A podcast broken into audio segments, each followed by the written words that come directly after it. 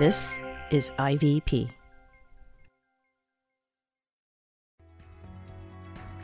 If you're the kind of person who loves the stories behind the stories, check out the Every Voice Now podcast, which features the often unknown publishing journeys of authors of color. If you're a writer of color or you care about writers of color, you'll be so inspired by these stories and you'll appreciate the words written by these authors all the more. The Every Voice Now podcast is an InterVarsity Press production. Visit everyvoicenow.com or listen wherever you get your podcasts.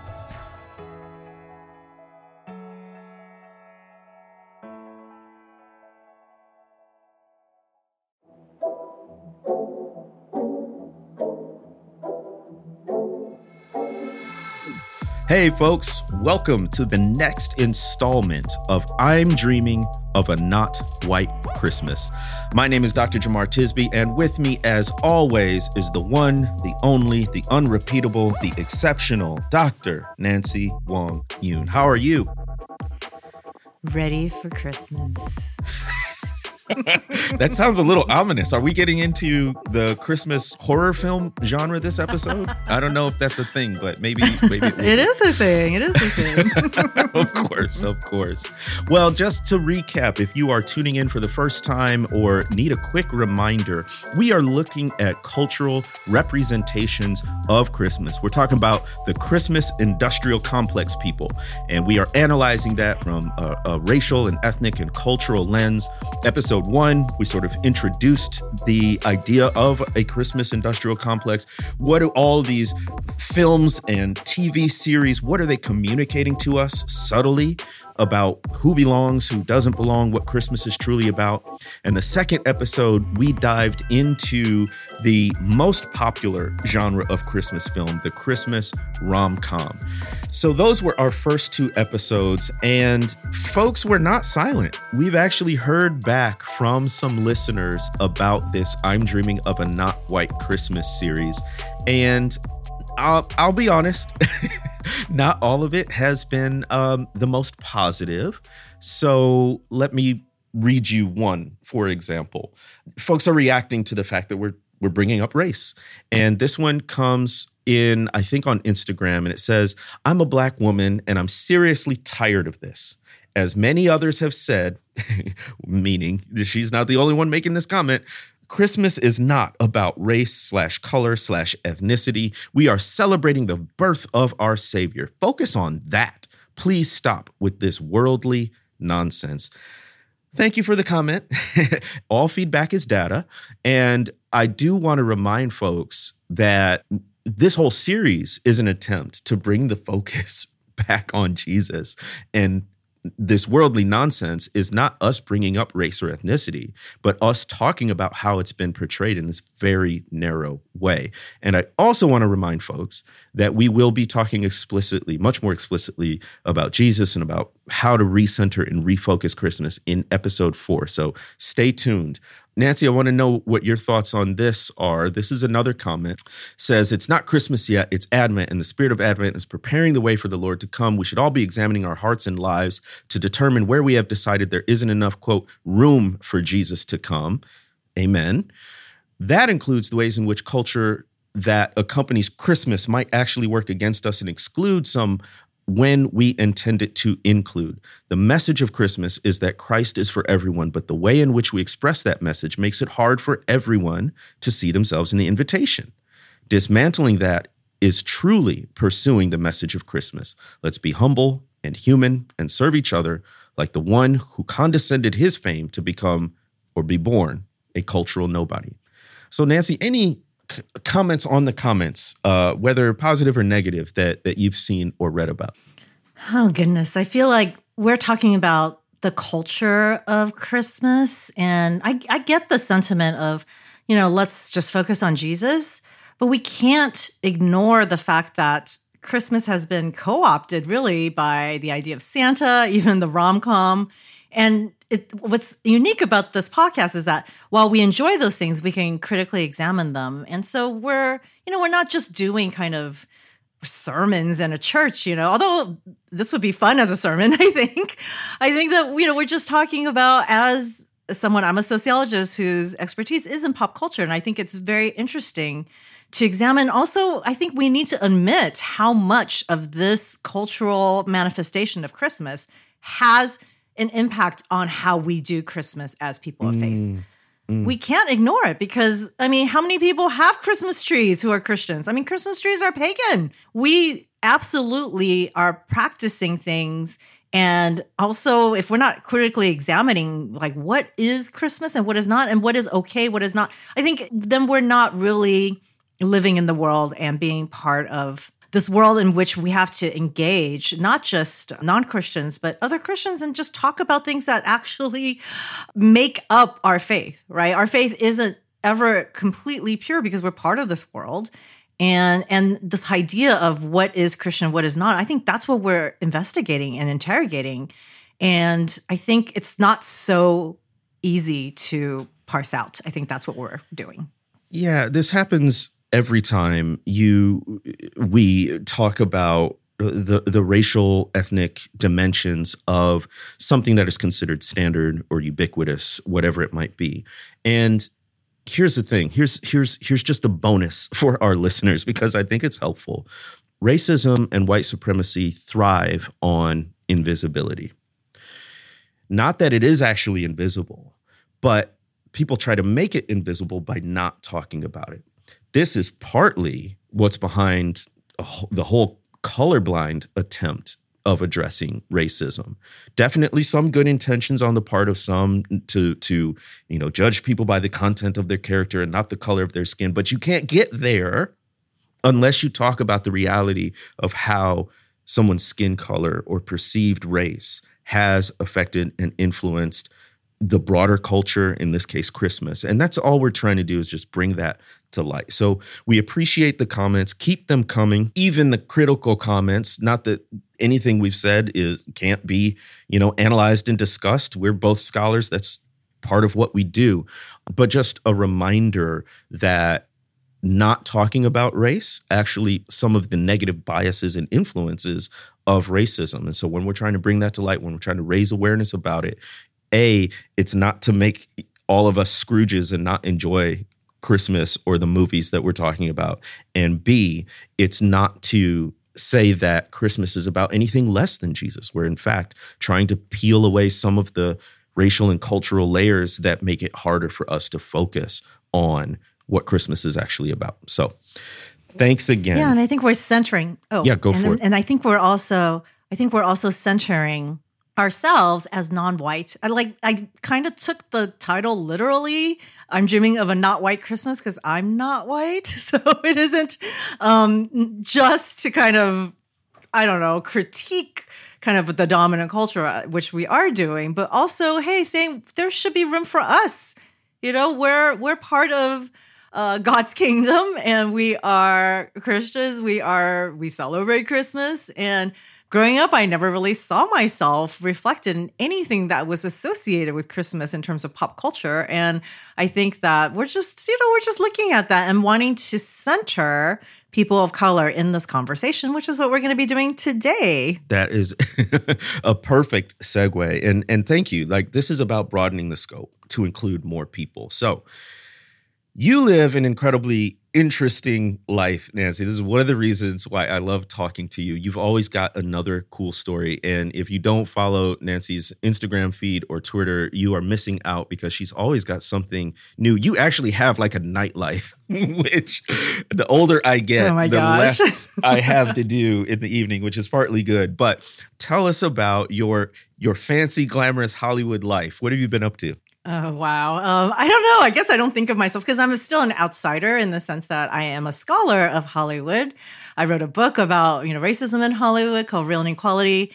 And yeah, I've, I think somehow been able to, because of that book, actually, because, you know, people, Hollywood actually started to realize and recognize its racism and bigotry. And so, a lot of studios and um, streaming services really just open themselves up to learning more. And so somehow I have been able to write about Hollywood and even do film reviews.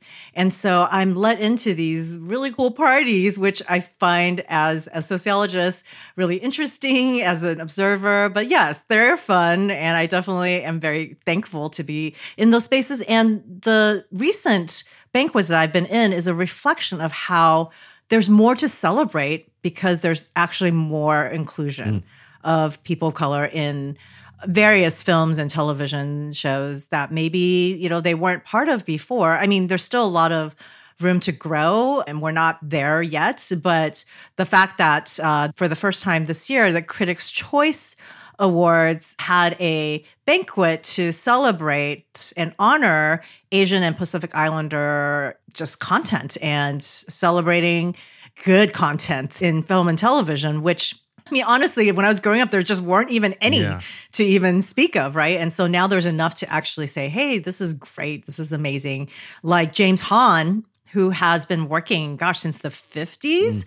1950s, and he got a lifetime you know, achievement award, or I think it was an icon award, and he's been he's been hustling for a very long time and now finally i think you know in everything everywhere at once he actually is playing something that is really really cool and complex whereas you know when he was younger i think he said in a in an interview that he was just like called chinaman on Ooh. on set that was Ooh. even though that wasn't his name people other actors and, uh, and the director which is that would be what they called him on set wow.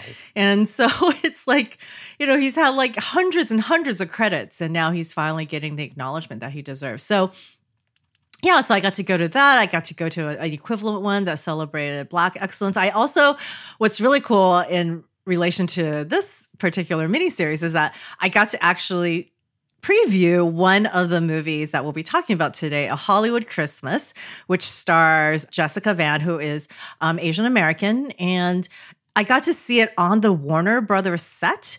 And the movie itself is about making a Hollywood Christmas movie on the same set. Oh, so it was wow. so meta. I got to see the set and they they dressed it up for Christmas. And then I watched the movie and it was the same set that they dressed up for Christmas. That's gotta be bizarre. And so it was it was I had never had that experience before. I was that was probably the most fun Christmas thing that I had done in a really long time. They also had like like hot chocolate stations with like cake pops Ooh. and marshmallow, Ooh. homemade marshmallows. It was fancy and a pizza truck and and just everything was, you know, decorated and everyone was dressed up. It felt it felt very meta. And um, Winston Duke was there uh, from Black Panther. What? The Winston Duke? I was way too shy. I was way too shy to go up to him, but I think he was friend of Jessika's. He was just like like a few steps away, and I was like, do I have the nerve to talk to him? And I didn't. The guy. Oh my I, goodness. I just couldn't. I was like, no, let's just make it a party and not be like, you know, fangirling. See, him, this so. is what I'm talking about. This glamorous Hollywood life you live. That's so cool.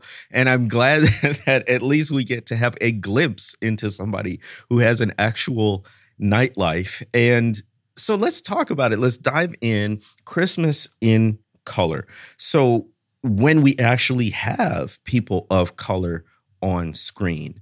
But there's good ways to do that and there's less good ways to do that, right? I, I think we will trip ourselves up if we think that diversity or representation is mainly about the aesthetic, the visual. Like, do you actually have people of color on screen? Yes, thumbs up, check that box, good to go. We can proceed with business as usual.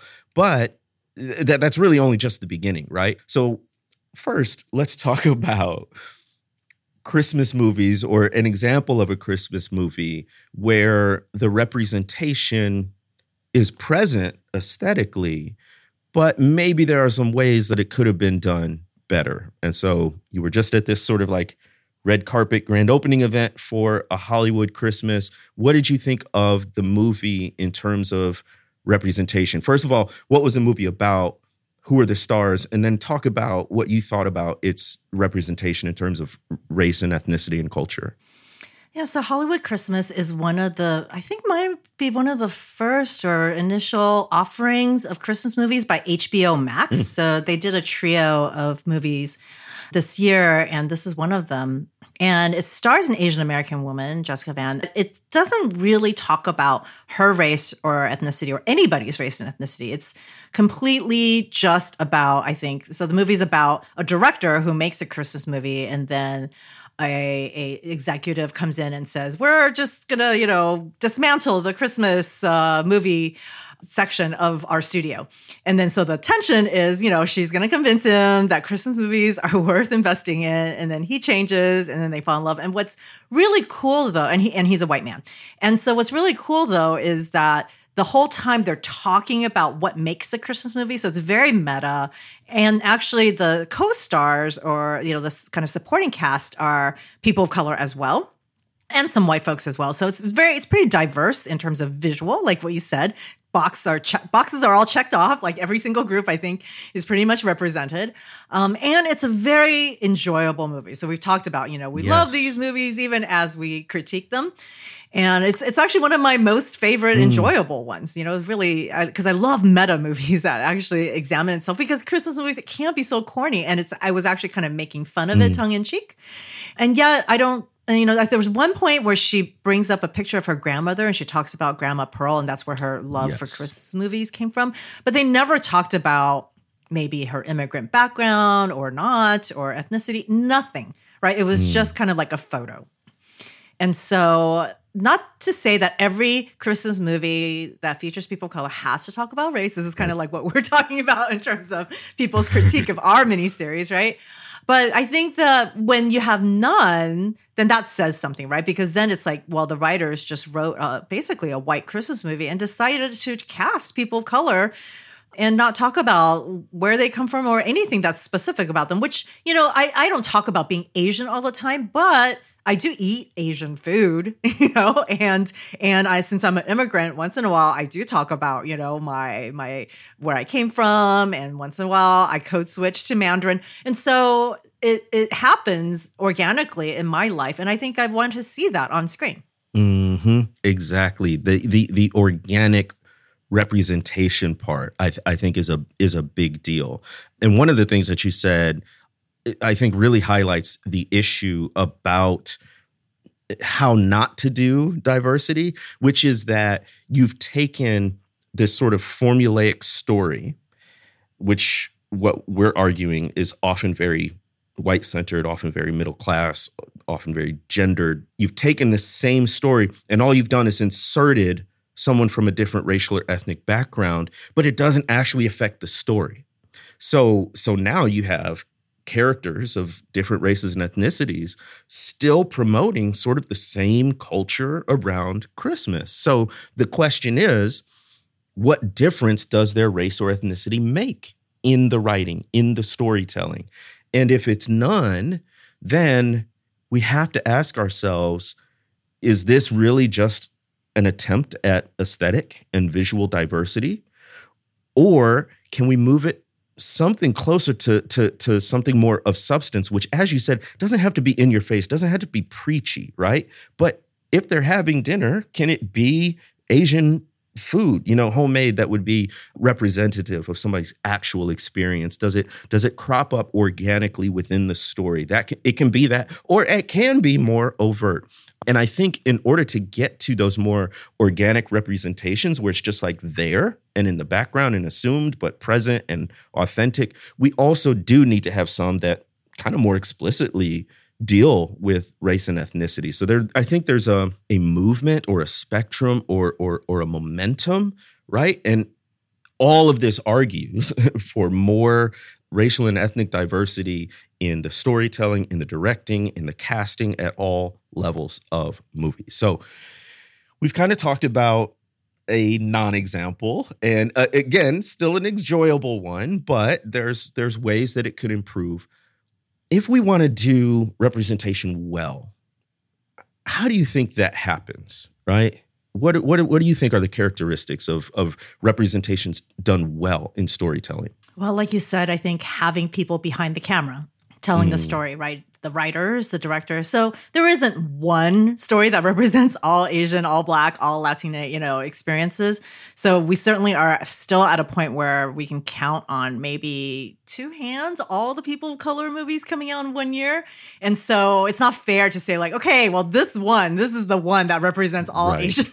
well, and that's out of but, like forty movies every. That's right, that forty movies yeah. just out of Hallmark, right? I think it's oh probably oh I would say you know closer closer to seventy five if we count all of the channels together. Goodness gracious. Yeah, because Lifetime's got them, BET even, and uh, and HBO Max, yeah. right? Netflix, of course. And so, yeah, so if we combine all of them, there's still just, you know, a handful. And so I think we are, you know, so you got to take what we say about the movies that are, have come out with, you know, a grain of salt because this is still a very limited offering. Mm. But I think that what's interesting this year on Netflix, there's a movie called Christmas with You, and it centers on the Latine experience and stars Freddie Prinze Jr., who has not been known to be Latino, I think, no. by majority. I mean, he's in uh, one of my favorite movies growing up, She's All That, as yes, the hot jock. such a fun movie. so good, right? so he's like basically the white male jock, right? And he is mixed. Um, but I think the actor himself, uh, and he was in Sco- the Scooby Doo series mm-hmm. and as as Fred, right? Who is like I think in the cartoon blonde. and he dyed his hair blonde for the for the role. Yep. So definitely has played white in his life. But he in an interview for this movie said that like he's always wanted to play more Latino. And this is actually he said that this this is just shock, shockingly, that this is the first Latino character he's ever been offered um, to play, an actual Latino. Because he says he's played roles where they change the name afterwards, which is kind of like what we've been talking about. You know, Christmas movies where they're just, they're just slotting in someone mm-hmm. and then they make it quote unquote ethnic by just changing the name. Mm. And he says that doesn't count, right? Yeah. And so he said he's been he's been waiting for this role since he was 18 years old, and he is I think he must be in his 50s yeah, now, right? I think so. We're talking about decades. Yeah, and so Yes, yes. And so, um, even though he grew up, he says surrounded by Puerto Ricans and Mexicans, he says he cooks better than than most people. I saw and, that clip. And so yeah. he feels he's very proud. He's very proud of his heritage, but he has not been able to express it. And so this movie know, did definitely. He change his name? I mean, a lot of actors do that, so it's not a knock, but I don't know if he. Is So his father is Freddie Prinze Sr. Oh, okay. And he was an actor in the 70s. Chico and the Man, I think was the name of the um, the series. And so his father is Latino, and I believe I'm guessing that he probably mm-hmm, changed his name, mm-hmm, mm-hmm. right? And so, and as his son, he just took the name, you know. And so, and that's one um, of those things. It's like Martin Sheen. Martin Sheen has, you know, it's like, and then Charlie Sheen. I don't know. This is su- super old school for all our. I, I know exactly where you're going. I know what you're talking yeah, about. But, yeah, but but Emilio Estevez is also his son, and Emilio and Estevez was his original yeah. name. I think he's not. He's not Latino. I think he's Spanish. So like you know, so I think Freddie Prinze Jr. just took the, right, the equivalent right. of Martin Sheen, Charlie Sheen, and that's just one of those. This is this is not proven, but I, this is my theory, right? Based on the fact that his father was a famous actor, right? So yeah. So he has not been able to play a Latino role. And if you watch this movie, it isn't like, oh my gosh, we're talking about race, race, race, but it is an all, um, pretty much all Latine cast and the director is uh, Latina, and so there's definitely a lot of authentic. There's foods, or they make they wrap tamales together, and and she's you know she's a singer who sings in Spanish, and there and there, there's a quinceanera that that is yeah. you know the center of the story. So it actually there's a lot of cultural specificity and code switching, and I just loved it. It it yeah, so this was a really interesting movie again called Christmas with You. It's available on Netflix now. It's the story of this really famous singer who's sort of lost her mojo, she's lost her inspiration and she sees this one of one of her fans do a cover of of her song. It's a teenager who's about to have her quinceañera, which is a celebration of a young lady turning 15 in Latino culture.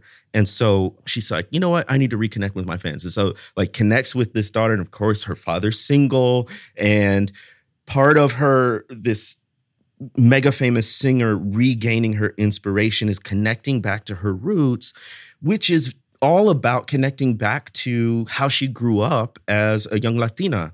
And so eh, going into this family without all the glitz and the glamour and reconnecting not just with family and people but with some of the traditions that come out of her own culture that she just, you know, lost focus on as she became a star. And so in that way, being being actually people of Latino or Latina descent was actually integral to the story.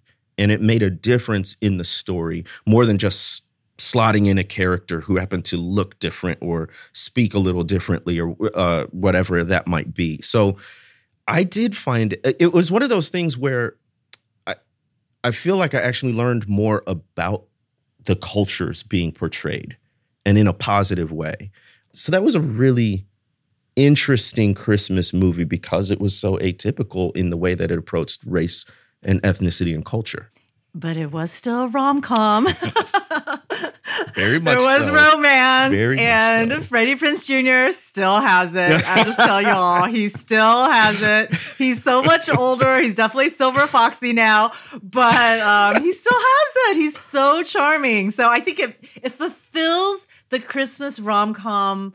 Um, you know the the all the all the check marks of what what makes a Christmas rom com. It's all there, but more, right? It has the cultural authenticity and it's rooted in that, like you said, learning about what a quince looks like, you know, like the fact that there's a performance and the talking about the dress and and I think and there's you know there's some dramatic elements, you know, there's uh, both the the main singer had lost her mom as well as the young girl, hence the you know the single dad Okay. and her getting together and music. I think it, it Oh, yeah, yeah, fulfills yeah. that part. That's like a good the one. Christmas music, right? There's an original song that is going to be written by Freddie Prinze Jr., who plays a music teacher. I just I, I remember everything about this movie, which means that I really really loved That's it. right. That's right. Um, can we talk about the rom com dad? This is sort of an aside, but it's something I noticed again and again and again. If a guy in these movies is single, he's almost always a widower. Like, like either he's never been married and he's just like the most eligible bachelor kind of thing, or there's some tragic, sad story about him losing his wife. She's she's dead. What is I that think about? This is, I think it's actually a co- consumer. Um, they're just trying to get kids to watch these. Mm. And when you have a widow or dad, you have a kid who is cast Mm. in, you know, so Great then point. the kid can be related to by other children watching it. So I think it actually is just a kind of reaching the audience or expanding the audience beyond just, you know, women of a certain demographic wanting to watch rom coms, but also, right, moms can watch with their kids and Yeah. the kids can relate. So I think it's actually not any kind of, it's just, a, it's just a business decision. Um, That makes that's my that's my theory. That Sorry, this is my my sociological Right. uh, theory. But it does. I mean, it makes it. It also, of course, makes the the lead woman who comes into this family. You see her a, a kind of a maternal figure, right? So she's. I think fits into this really traditional idea, Right. right. She's she's not just a woman who's out to look for a man, but she's also good with kids and a family person, Yeah, right? yeah, And the missing and a piece lot of times, family, yeah. Well, this is the whole traditional idea because a lot of times they're working women, Mhm. right? So then it kind of brings them back to the family, nuclear family structure. And so now that I say that, it's you know, it's it's definitely a more traditional take on what a leading woman in a Christmas movie should be. Have you heard about the new monthly book club from InterVarsity Press? IVP Book Drop is the perfect club for readers who want to grow spiritually, hear from diverse voices, and start powerful conversations on today's most important cultural topics. Plus, it's only $9.99 each month. When you join IVP Book Drop, you'll receive our best selling title, Reading While Black by Esau McCaulley, as your very first book. And after that, you'll continue to receive one curated book a month for just $9.99. As a listener of the Disrupters podcast, you already know many of the diverse authors featured, like Esau McCaulley, and you'll meet even more authors like them each month. IVP Book Drop is the easiest and most affordable way to receive the latest IVP books from your favorite authors. To learn more and join today for only $9.99, visit ivpress.com slash disrupt22. That's ivpress.com slash D-I-S-R-U-P-T 22. Save big on books worth talking about by signing up for IVP Book Drop today.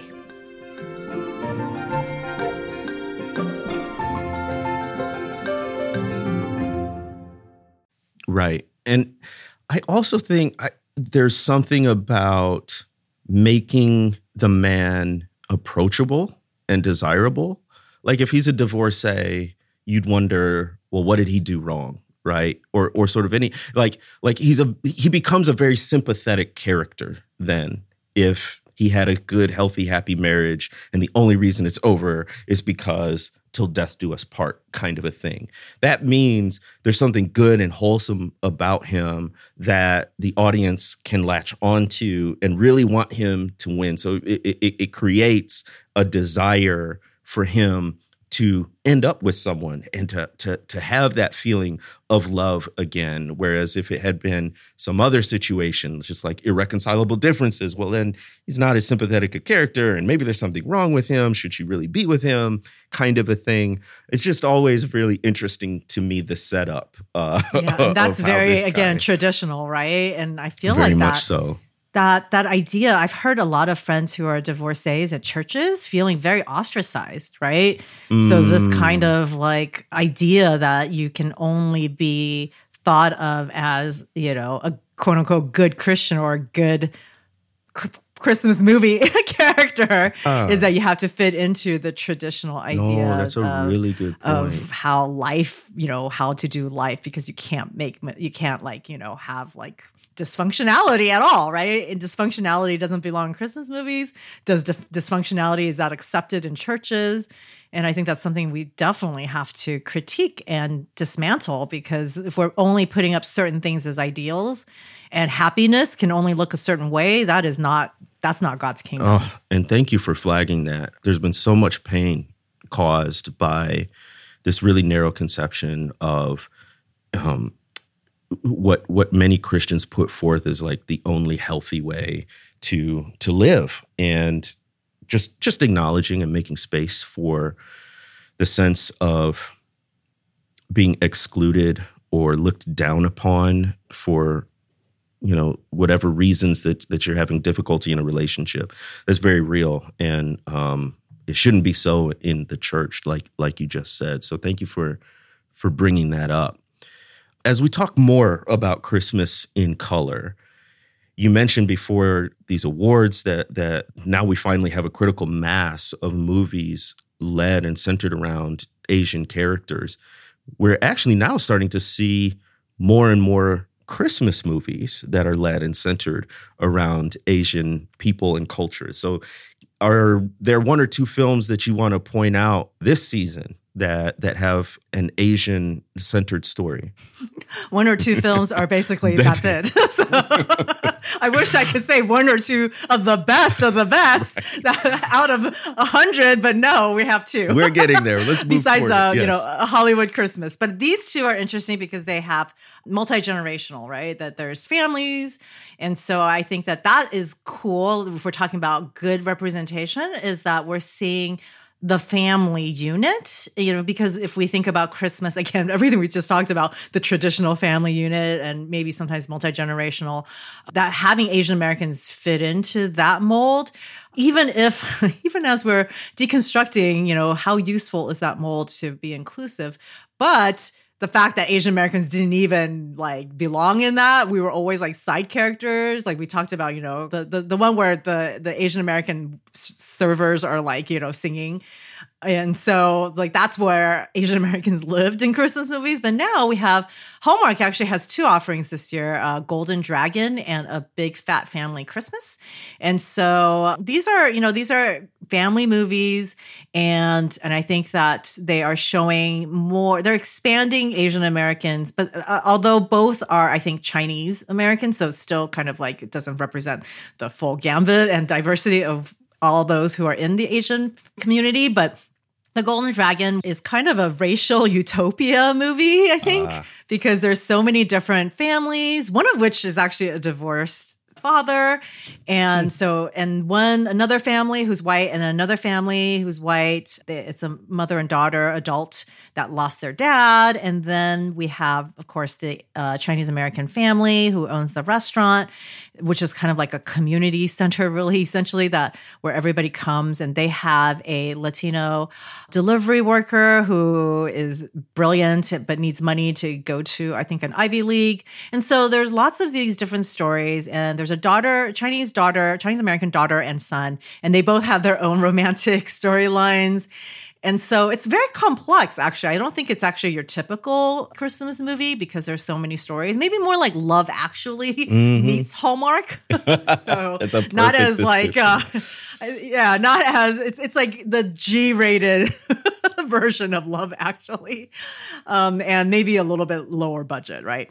And so, what I found interesting though is that yeah, that it's it it ends with this very utopic, multiracial, mm. harmonious mm. Christmas theme, which also I think is slightly different. Sure, the romantic relationships pan out for the two Asian American leads and but then they they really end on a note of everyone coming together because oh because the parents actually were selling the restaurant but they the kids wanted to come and have one last christmas. And they invited all these people who had were patrons and essentially part of their extended quote unquote family.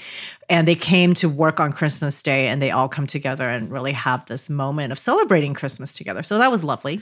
And with these racial utopia movies like you described this one, is there any sort of racial conflict they have to overcome to get to this utopia, or does it just happen when they come together? No, there's no conflict at that level. it really is. Uh, I mean, the only there's one conflict, and this is the part of the movie that I actually took some issue with. There was one conflict where the daughter is actually visiting her boyfriend slash fiance's family and in another part of you know i think vermont or something and they go to a chinese restaurant and the chinese workers at the restaurant were actually speaking in i think some I, I, don't know if it was mandarin cantonese but they were saying that they were annoyed or something by the family and she actually code switches to that language and and then says you know this is my my boyfriend's family. Don't you know don't kind of like don't insult them or she defends them in some way and i just thought wow you know if she was really someone who had worked at her family's restaurant every Christmas, shouldn't she be empathizing with these people, you know, who are working and who are just maybe tired of, you know, of serving everyone else on Christmas? So I thought that was a little bit inauthentic. That was the only kind of kind of racial because right it was kind of like don't don't be biased against my white yeah. my white uh, fiance and his family and i thought that was really to me that took me a little bit out of the movie mm. thinking that I wouldn't have written it that way. Mm-hmm. That was mm-hmm. what I thought. I am wondering, in your estimation, I'm, I mean, obviously going to be a number of things, but what makes it so hard to write these stories well? I mean, shouldn't, uh, given all the books, all the knowledge, all the mm-hmm. conversation and dialogue that we've had a, a, around race and ethnicity in the broader culture at large, Shouldn't we be better at portraying this on screen? Why does it continue to be a stumbling block in so many films, do you think? Well, I should be fair. I don't know if it was written that way because Hallmark itself has an image, right? Mm. So we talk about the traditional family, the idea of what makes a Christmas movie. I mean, Hallmark is putting out what almost 40 movies or something a year, but they have a formula.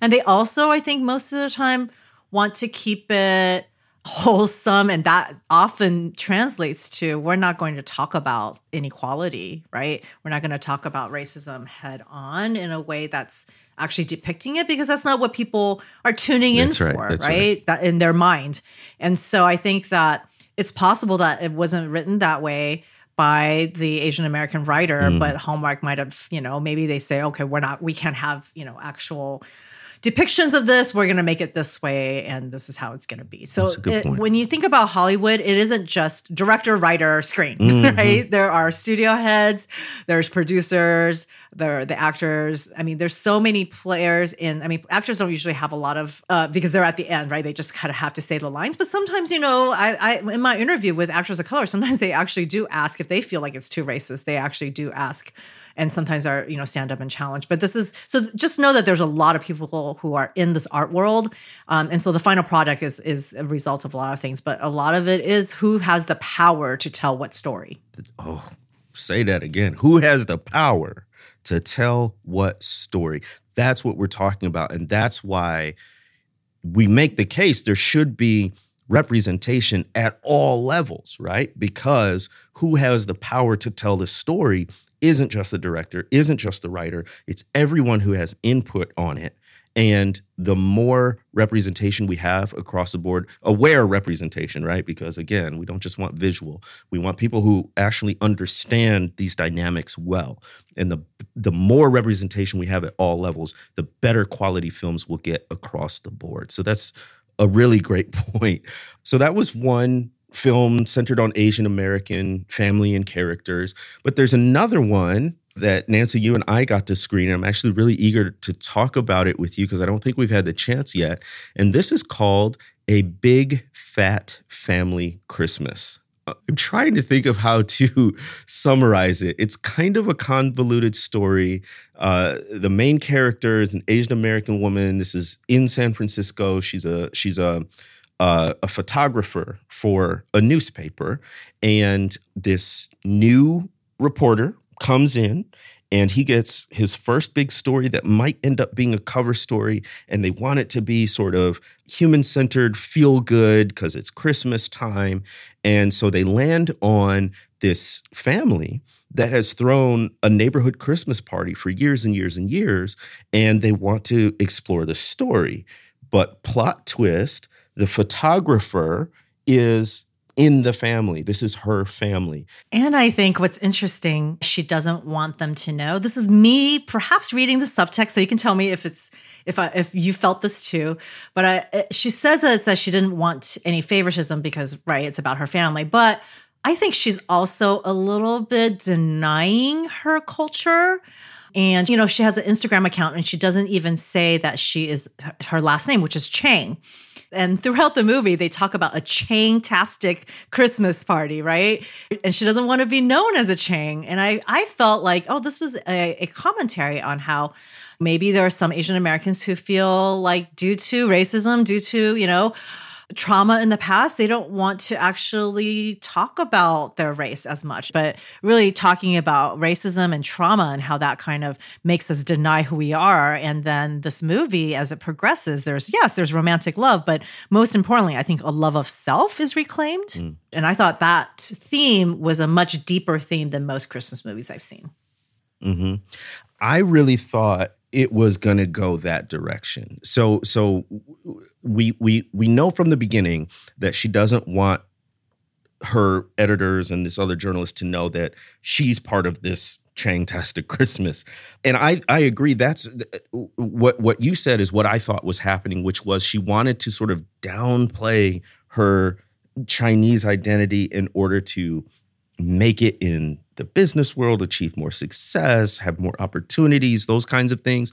But the way they wrote it, or the way it ended up being written in the film after everybody got their hands in it, was she just didn't want to seem like she was playing off of her family to get this big story.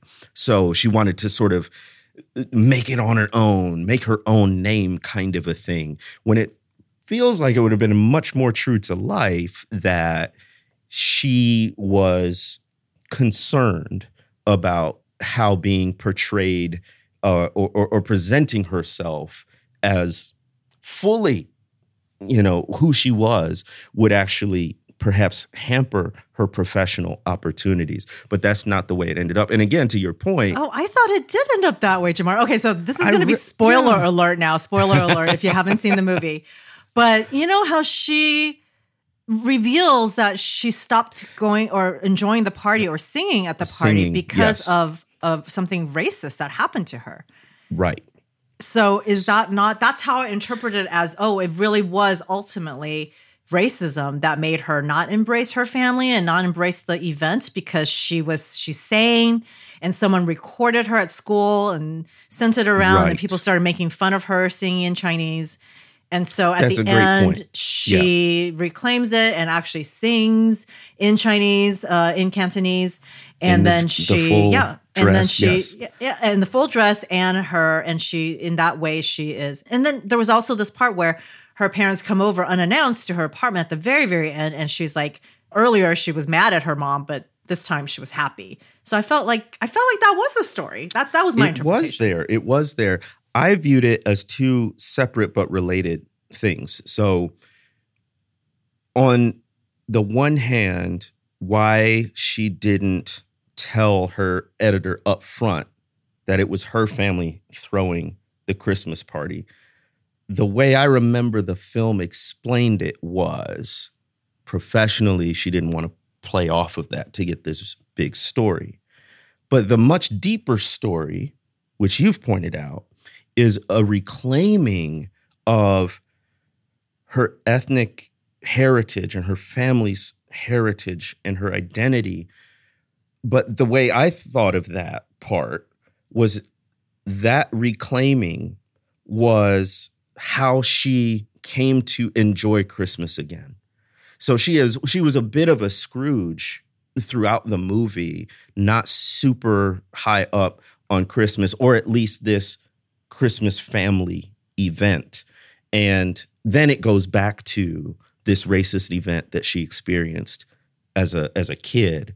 But in order to reclaim the joy of Christmas, she had to reclaim that aspect of her identity and upbringing. So I think in my mind, I was viewing it as as again two separate but related issues. One, the professional aspect and why she didn't tell them this was her family, and two, how she sort of regained the spirit of Christmas and the joy of the holiday season being all wrapped up in that these identity questions and, and recovering that from her family. So I don't know. Uh, Yeah, I I, mean, she said it that way, and I always thought it was like her. She was pretending or fooling herself. And then at the end, she also records her Instagram and uses her full name, which I thought was a example of I'm finally going to let the world see me professionally and see me for who I am fully as you know Chang right. part of the Chang family. So that was my, but it was subtle, and I think that that is actually good because it's not in your face, and the fact that we can both see different aspects. But overall, definitely this kind of reclaiming of culture and this melding. There's a lot of fusion of Asian and Christmas, which I appreciated. so so mhm. when so that was already like, oh yay, they're doing that like mapo, like I think it was like tofu mixed with like nutmeg or something. Just really interesting kind of uh, ideas. And oh, and Tia Carrere, right? You, I think Yes. you, you you noticed that Tia Carrere was in here, right? Yeah. Um, and she played the mom, and they actually even mentioned that she, uh, I think she hung up something that was culturally Filipino, and the the journalist's uh, love interest pointed it out. And I think you know, and he's from South Africa, and they pointed out his accent, and they mentioned I think Singapore or Indonesia. I just I felt like there Yeah, were it was all over. yeah, there was more. So I think oh, I said it was mostly East Asian, but I forgot Tia Carrere. Actually, her character is mixed Filipina and Chinese. So there is a a kind of widening of you know of Asian representation in this movie as well. That's right. And and I have to say, I feel like I learned a lot.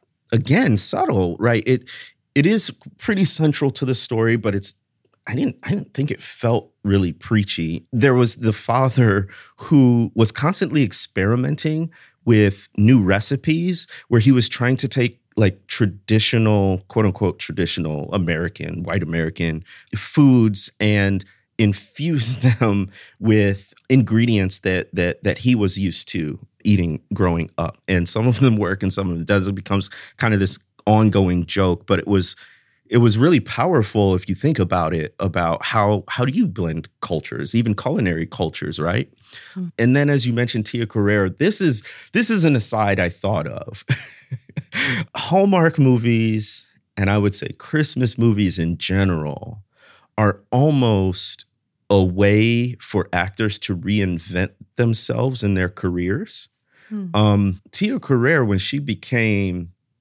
a movie star was for a very different genre of films than like a Hallmark style Christmas movie or a Christmas rom com, right? She, I first knew of her in uh, the movie Wayne's World in the 1990s, based off of a Saturday Night Live skit, and she was like the sexy love interest, right?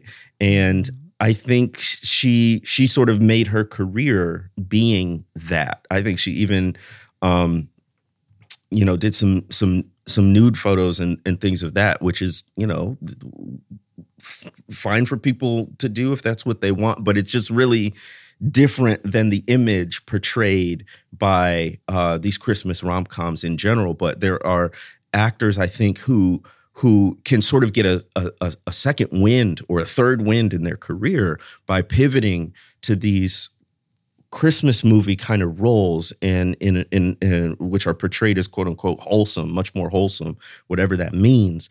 But it, it, it gives them a chance to almost reinvent themselves. So that was just an interesting way of portraying this this person who had made a career in a very different genre of films that would, in terms of the morality portrayed by these films seem to be at cross purposes. But I guess if enough time has passed and you do it right, it, it, it can act as another sort of wave in, in, in an actor's career.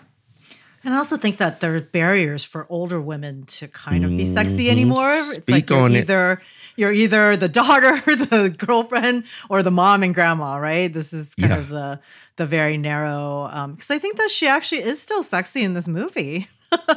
because she really has that sex appeal. But of course, it's Hallmark, so it's still very kind of GPG rated. But one thing I wanted to add about this movie is that the main actor, she actually goes to church in one part of the film, and it's the neighborhood church, and she actually talks about and reflects upon her her you know the tensions and the conflict she's experiencing and then the song that she sings is actually oh holy night in cantonese mm. and i have to say mm. that when i heard her sing it definitely was something spiritual because I love yeah. that song and yeah. hearing it. And I guess some people have said it's not authentic Cantonese, but just, you know, in another language that is Absolutely. closer to the language I grew up with, you know?